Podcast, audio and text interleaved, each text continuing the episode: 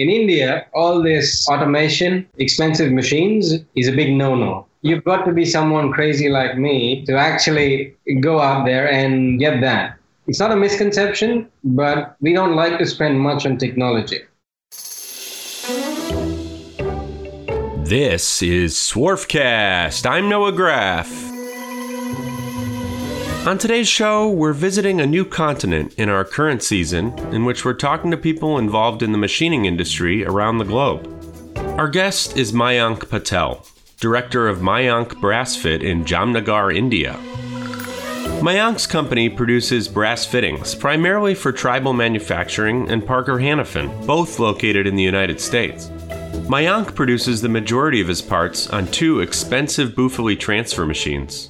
This is in stark contrast to his competitors, who use cheap but slow single spindle CNC lathes, requiring considerable manpower. As a used machine tool dealer specializing in high production equipment, I've encountered plenty of fire damaged machines.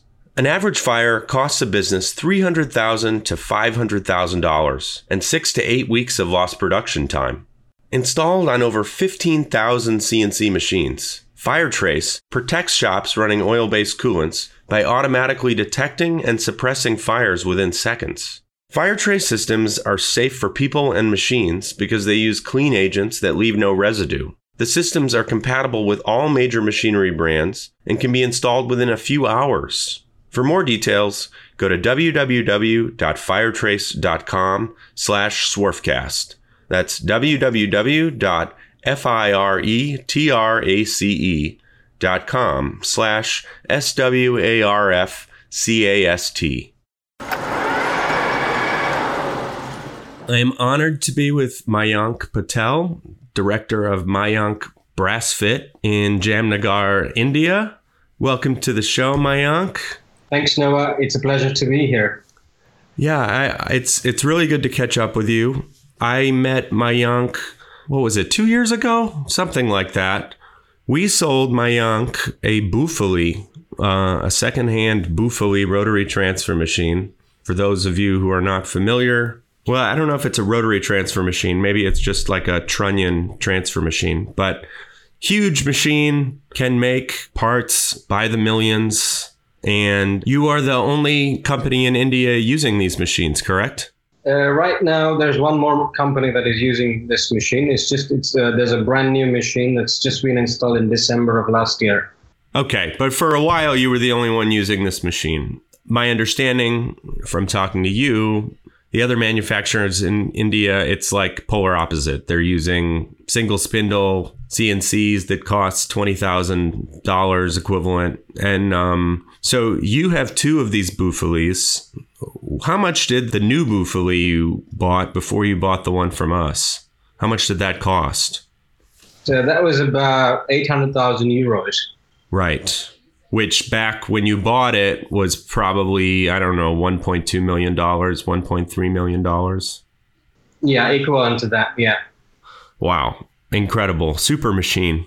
So now, today we're going to talk about India what it's like to run a machining company in India, the different variations there are running a machining company in India. I think after talking to Mayank, his company is a bit unique, but India, one of the most important manufacturing companies on the globe, we thought it was really important to visit there. Let's get underway and learn a little bit more about you and your company real quick.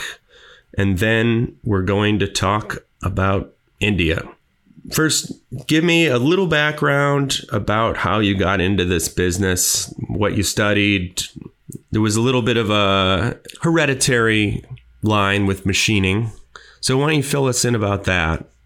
So, I studied in a boarding school right from childhood. Uh, the independent, uh, uh, self uh, applying of everything aspect of life was naturally built in right? And right from the age of six, I was shipped out to a boarding school. I spent 10 years there. Is that pretty typical for a certain class of people in India? Yes. Education, uh, there's lots of variants uh, on education in India. Uh, like you have class by class, and uh, You have different kinds of schools, different kinds of facilities that every school has. So you choose one which you can afford and which the parents can afford. And uh, those nine years that I spent uh, in the boarding school were the best nine years of my life, learning every day, right, and growing every day. From age six to fifteen. Yes, Wow. that is correct. Then I was uh, in Bombay for two years uh, doing my undergraduation Where were you born in India? in Jamnagar. Jamnagar. Okay. Yeah, and then I went to London for about four years to complete my master's, and I studied international business. So I'm a commerce guy who got into machining and uh, became sort of an engineer just by hands-on experience on the floor.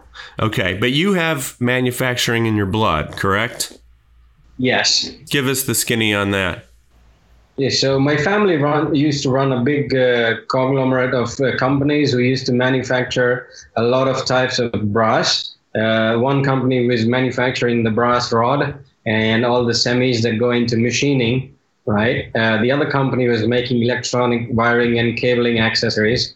And uh, there were two other companies making hardware for furnitures, right? So right from uh, the raw material to finished parts, everything was on the floor. And i could actually get firsthand the feel of every step of a product coming into inception going into the market right? So when i got back from uh, uk and i wanted to join uh, the business Mm-hmm. the family was huge.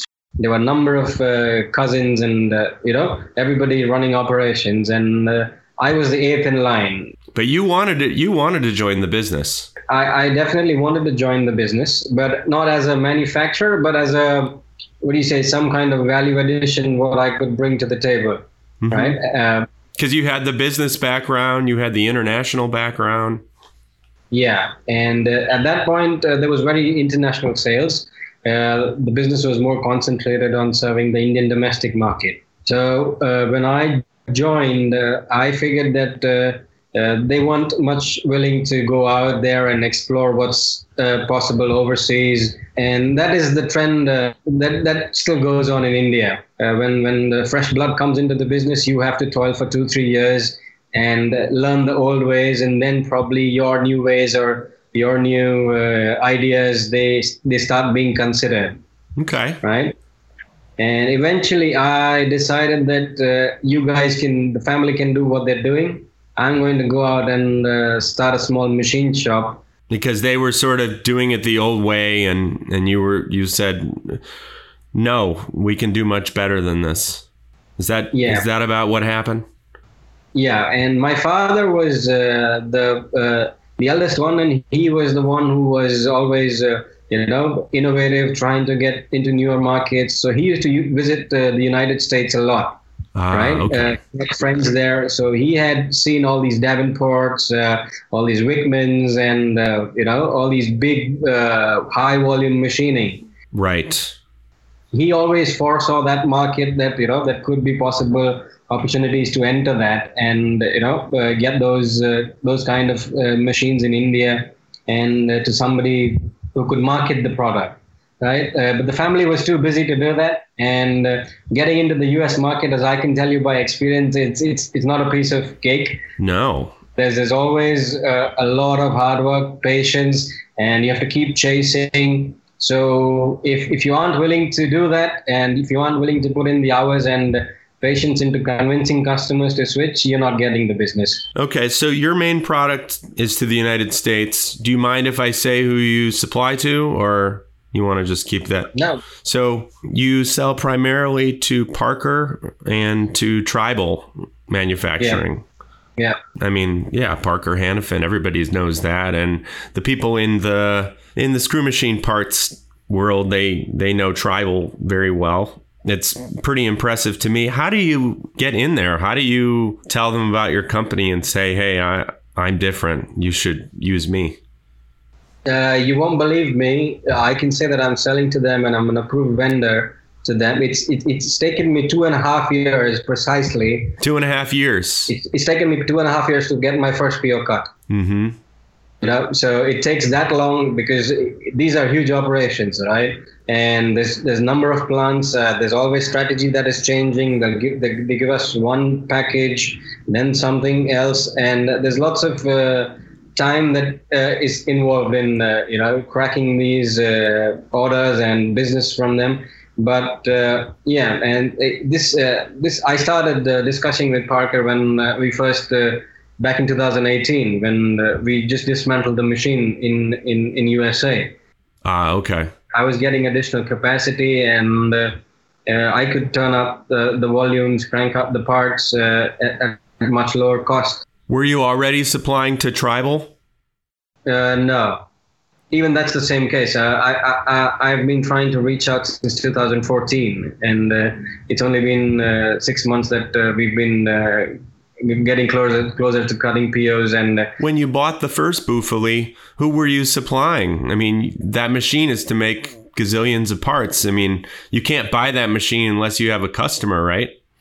Right. So before all these OEMs we got into, we were selling to second tier distributors, right? In in Kansas City, in Michigan, who were off the shelf uh, uh, selling to replacement markets, not to OEMs like the plumbing industry. The the main reason to buy the first Buffoli was that we could machine lead-free parts on on the Buffoli. Right. We were serving a very big plumbing uh, second-tier distributor back then, right? And we were machining lead free, uh, the standard free machining brass back in 2010.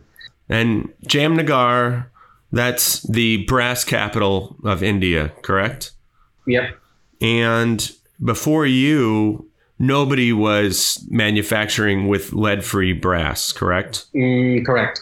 So, what did you have to do to do the lead free brass? You they didn't even have it in the country, did they?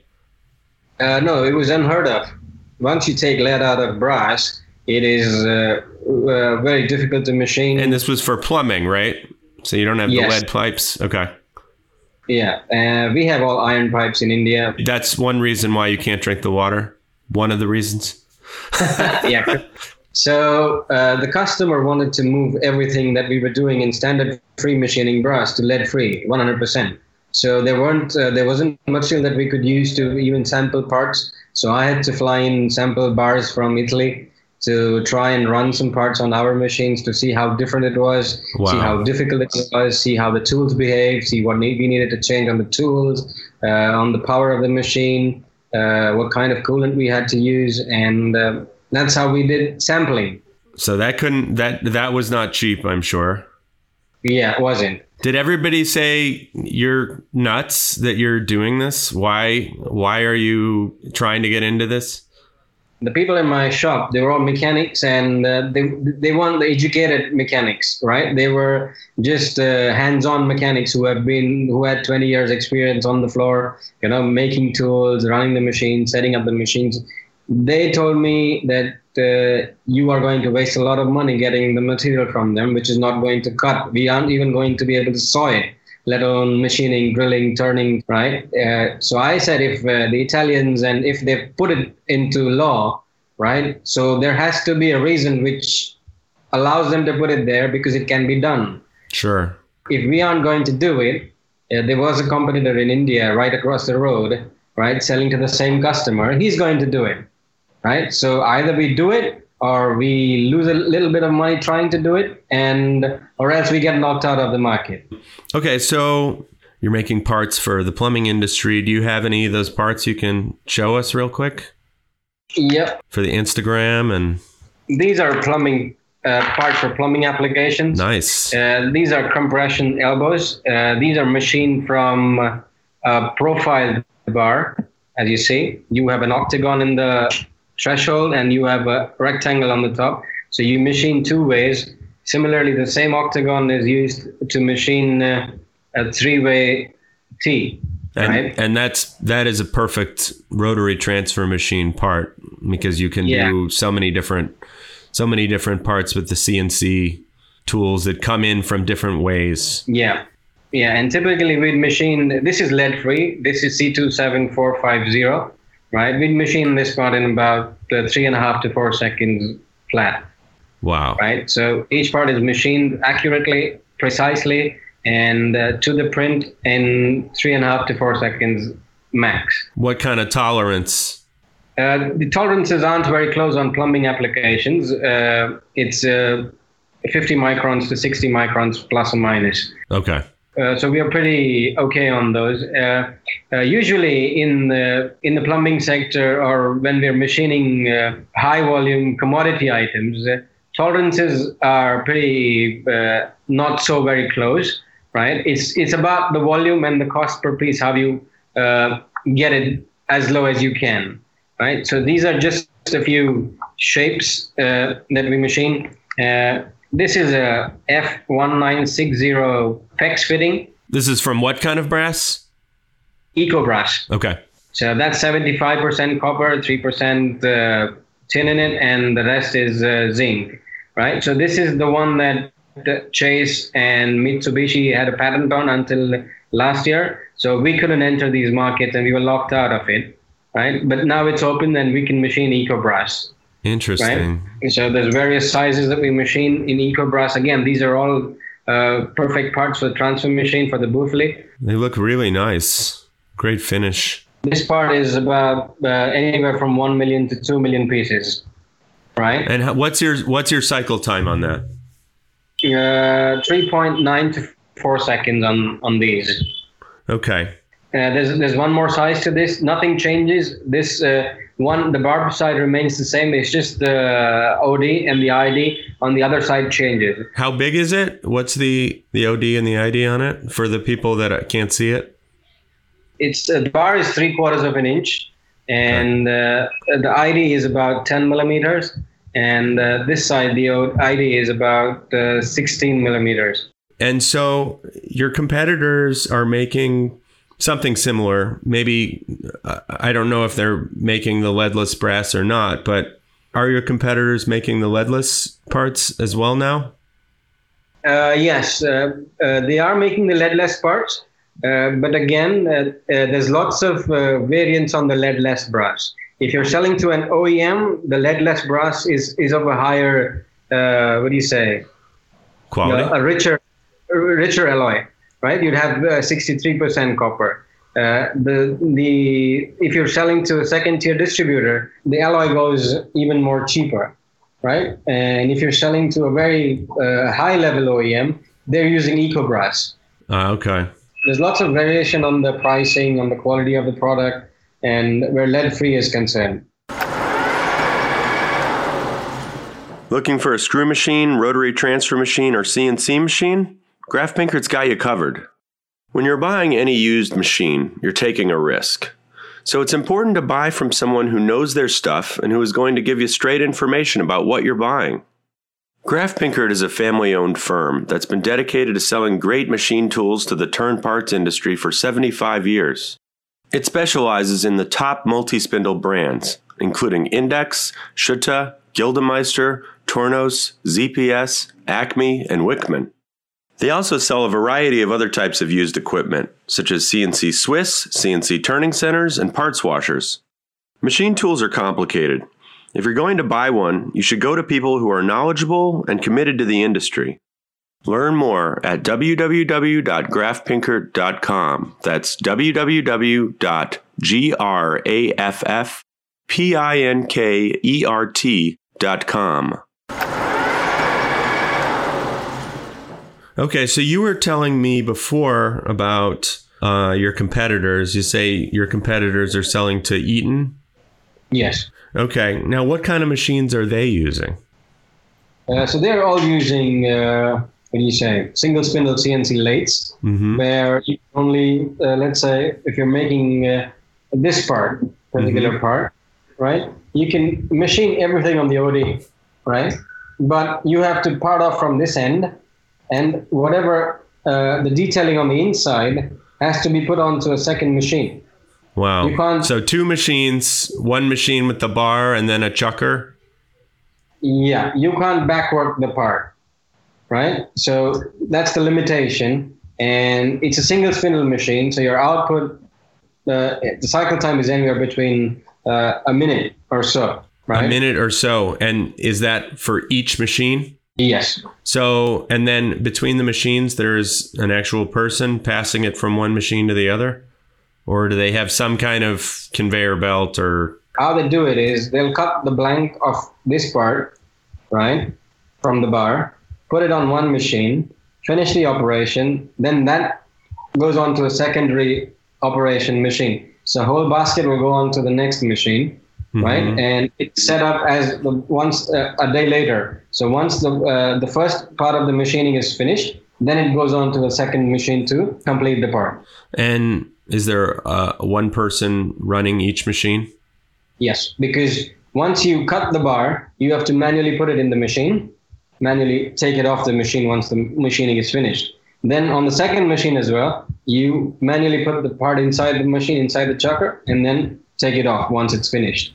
So how many machines would be in a in one of these competitors of yours? Anywhere from 20 machines uh, to let's say even 50 machines. Okay, and so e- each machine would be 50, would be one person, so you'd have about 50 people running 50 machines. Yeah, that's just one shift. If you're running, and on those machines, if you don't run 24 hours, you don't make enough parts to finish your orders. So you have to run those machines 24 hours, six days a week. Okay, so how much do you run your machine and how many people do you need? So I have 10 of those single spindle machines. We run those 24 hours because whatever parts we put on those, also we need to finish up quickly. Anything above 5,000 parts, we will put it on the Buffoli, right? Even if it is 8,000, 10,000, we know we finish it in 10 hours, 8 hours right? So uh, we run the Buffoli about uh, 20 hours a day. So one machine, one part that would be one minute cycle time on theirs would be uh, like three and a half seconds on yours, or is it two minutes to three and a half seconds? Two minutes to uh, three and uh, four seconds. Two minutes on one shop and four seconds on yours. That's incredible. So you must be killing them then. I mean, besides having to pay for the machines, I mean, it's a totally unfair advantage, right? Does that make you be leading the competition? Uh, the thing is, uh, uh, you have to think out of the box here, right? If if, if everybody's right, if if you have to sustain and if you are to survive, right? If you're to go go ahead, sustaining, surviving, and then going ahead, right? You've got to do something different that nobody here is doing to be able to, you know, let's say call up a customer in US and say, okay, I can give you the same quality, I can give you the same, uh, you know, tolerances, and I can give you the same quantity you need, right? And uh, technology-wise, I have this equipment yeah. that will produce the part in four seconds, flat out. And you only need two people. You you're there. How? What's your what is your normal workday? Uh, my normal workday ranges from anywhere between 10 hours to 15 hours on the shop. Oh wow. Well, so you still work your ass off, and then you have one other guy who yeah then goes in. Why do you work so many hours? I like a challenge, and making these parts is a challenge every single day, right? And uh, because you're constantly you're constantly changing between the parts, is that why it's a challenge? Uh, no, the equipment also uh, every day. I mean, you get some there's something new happening on the machine or there's some new error on the machine which you fix right? And every day is a learning curve right? So i like uh, if, if i put in so much money right I, I i i like to learn as to where the problems are and try to fix those problems and to learn from them so that uh, we can you know be in a better position the next time to discuss it with any supplier probably. So okay. Right? For the equipment. I'm sorry i didn't mean to cut you off. Uh, no problem. I'm saying i like to be on the floor. Uh, I, am very much less in the office. Uh, you'll find me on the floor more often than i'd be on my chair in the office. I got you. All right, let's just talk. Let's talk India. A couple, couple things: stereotypes, misconceptions, culture. Is engineering a popular field for people to go in? Yes, it is a very popular field for kids to go in. Uh, there's lots of engineering schools and colleges and universities here.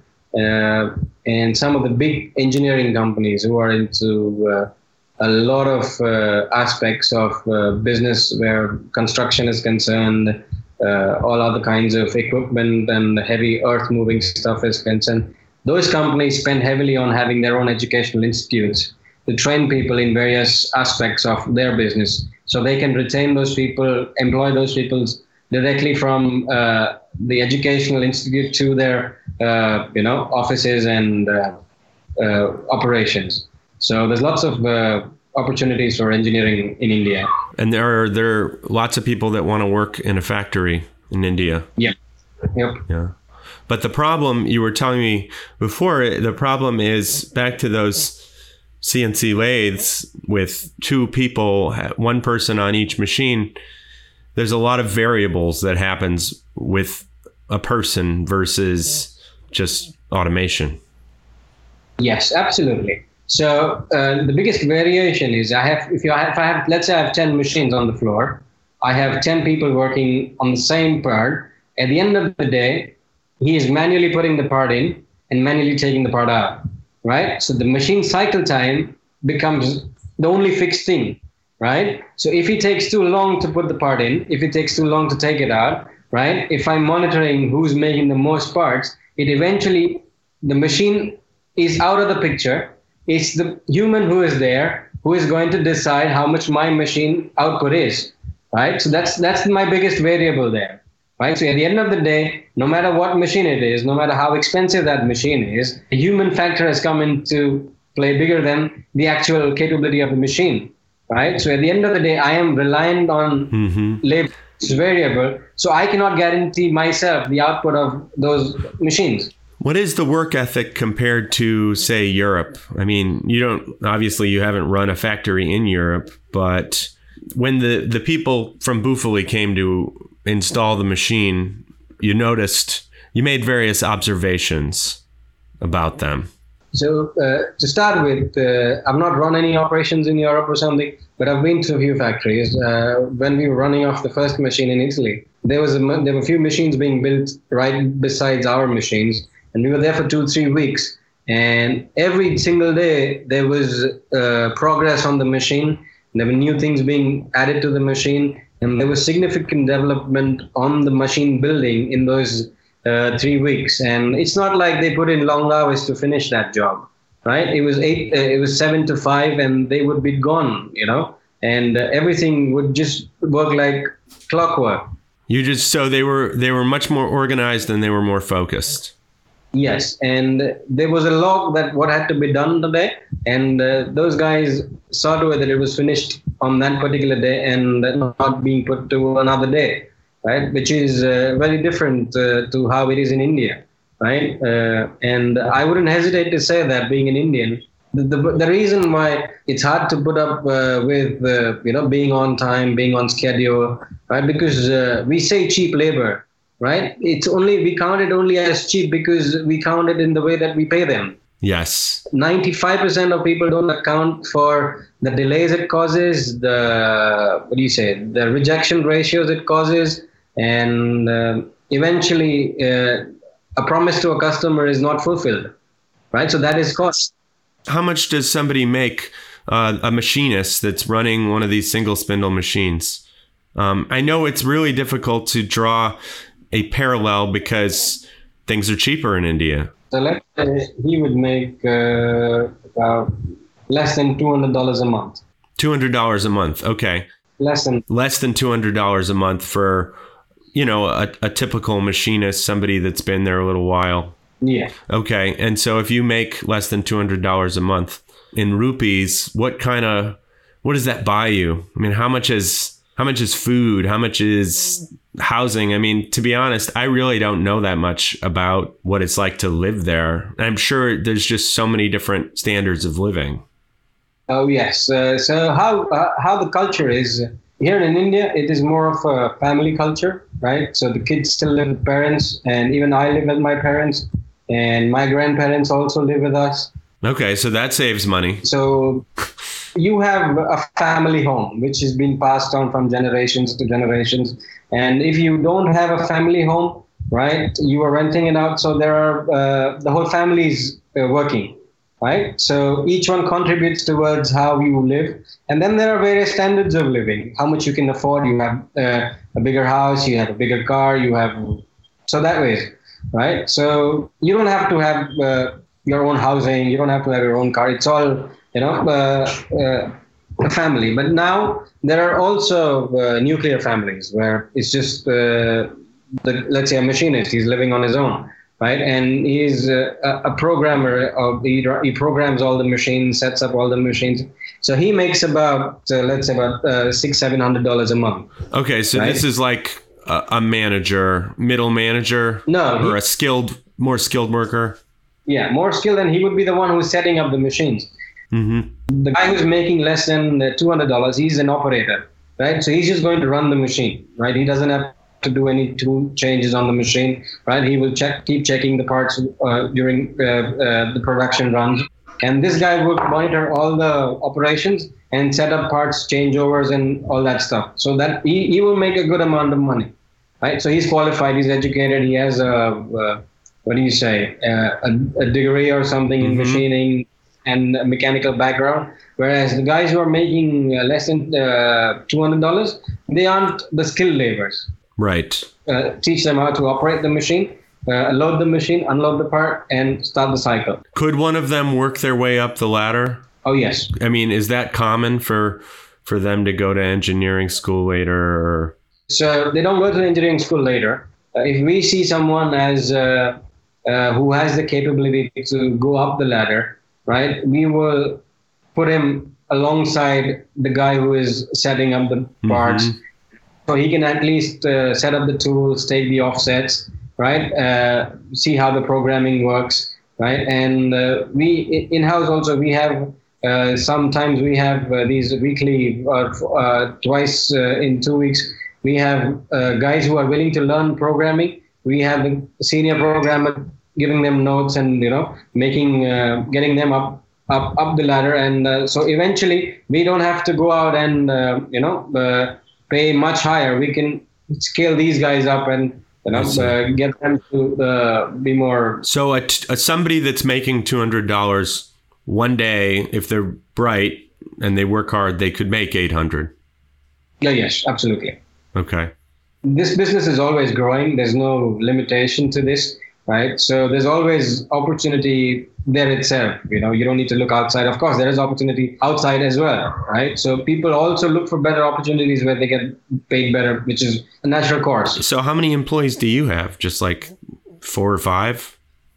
Uh, no, on the Buffoli side of it, four or five, right? Uh, the others, we have those 10, si- uh, 10 single spindle lathes. Right. Ten people for that. we have five people running two machines each, right? Because Mhm. we feed bars and we use a bar puller on the machine. We don't cut the blanks, Okay. right?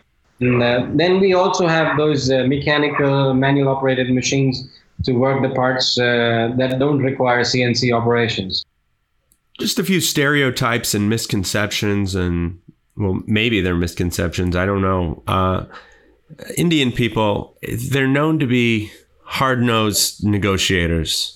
Now, I'm assuming it, this depends on where you are in India. I mean, culture probably shifts, and but I mean, this is the stereotype.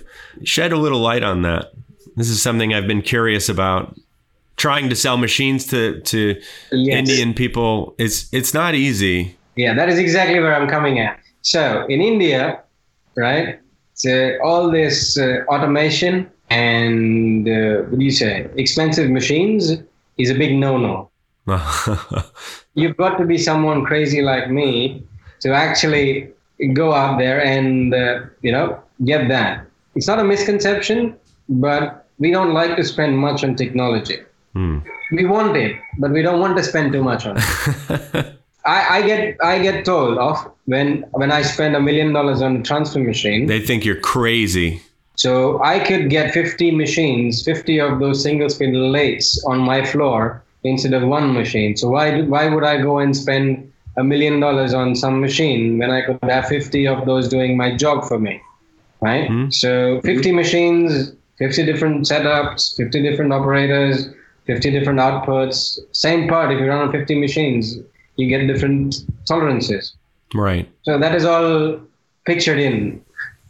Well, so people tell me, I, I've heard, maybe I've heard this from Indian people, or maybe I've heard this from people that have heard this from Indian people. People say, "Oh, you're you're on the street and you want to buy a carton of eggs," and one person says one dollar equivalent, and the other person says ten dollars equivalent, and then you go back and forth until finally somebody wins. Is this true?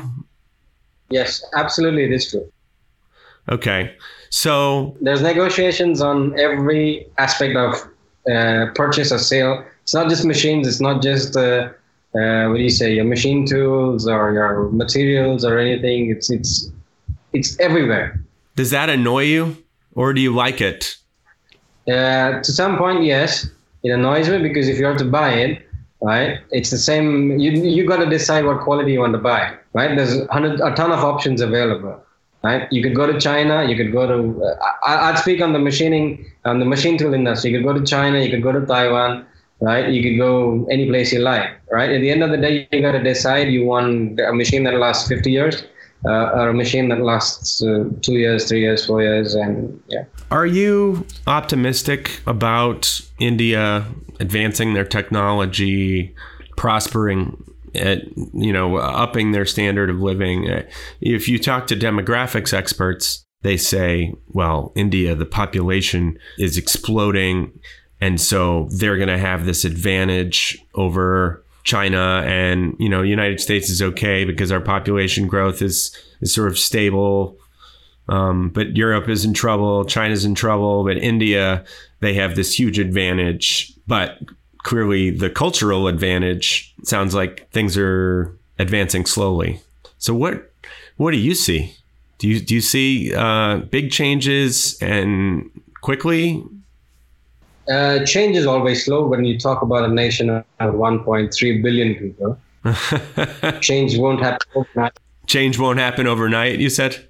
Yes. I mean, it, it's uh, the current prime minister, he's trying to change the country from what it was uh, for the last 40, 50 years. And uh, he's taking good uh, steps to making sure that there is transformation.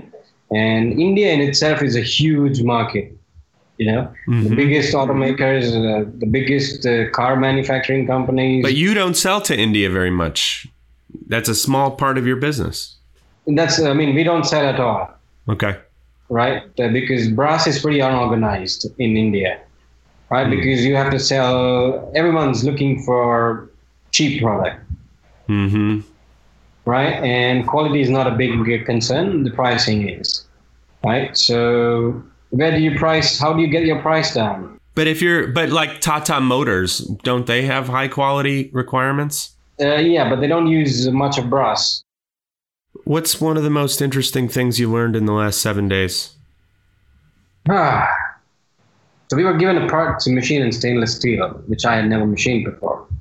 And it was a big opportunity to, you know, diversify something from brass to, you know, uh-huh. machining something else, and not relying on the and uh, we did that successfully and it was a bit of a complicated part and we submitted those samples and uh, yeah we are awaiting the output of it so yeah i'm hoping it goes through if people are interested in uh, learning more about your company where should they go do you guys have a website uh, it's being put up right now uh, you can contact me on my email address okay it's mayankbrassfit.com and I can share my cell phone number. And or you can you could contact us too, and maybe we could put you in touch. Thank you, Noah. It's always a pleasure to speak with you, and thank you for giving me this opportunity to be on your show.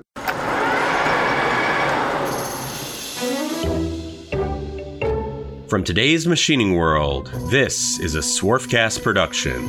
If you like this episode, please subscribe to the show and rate us on Apple Podcasts, Stitcher, or wherever you get your podcasts.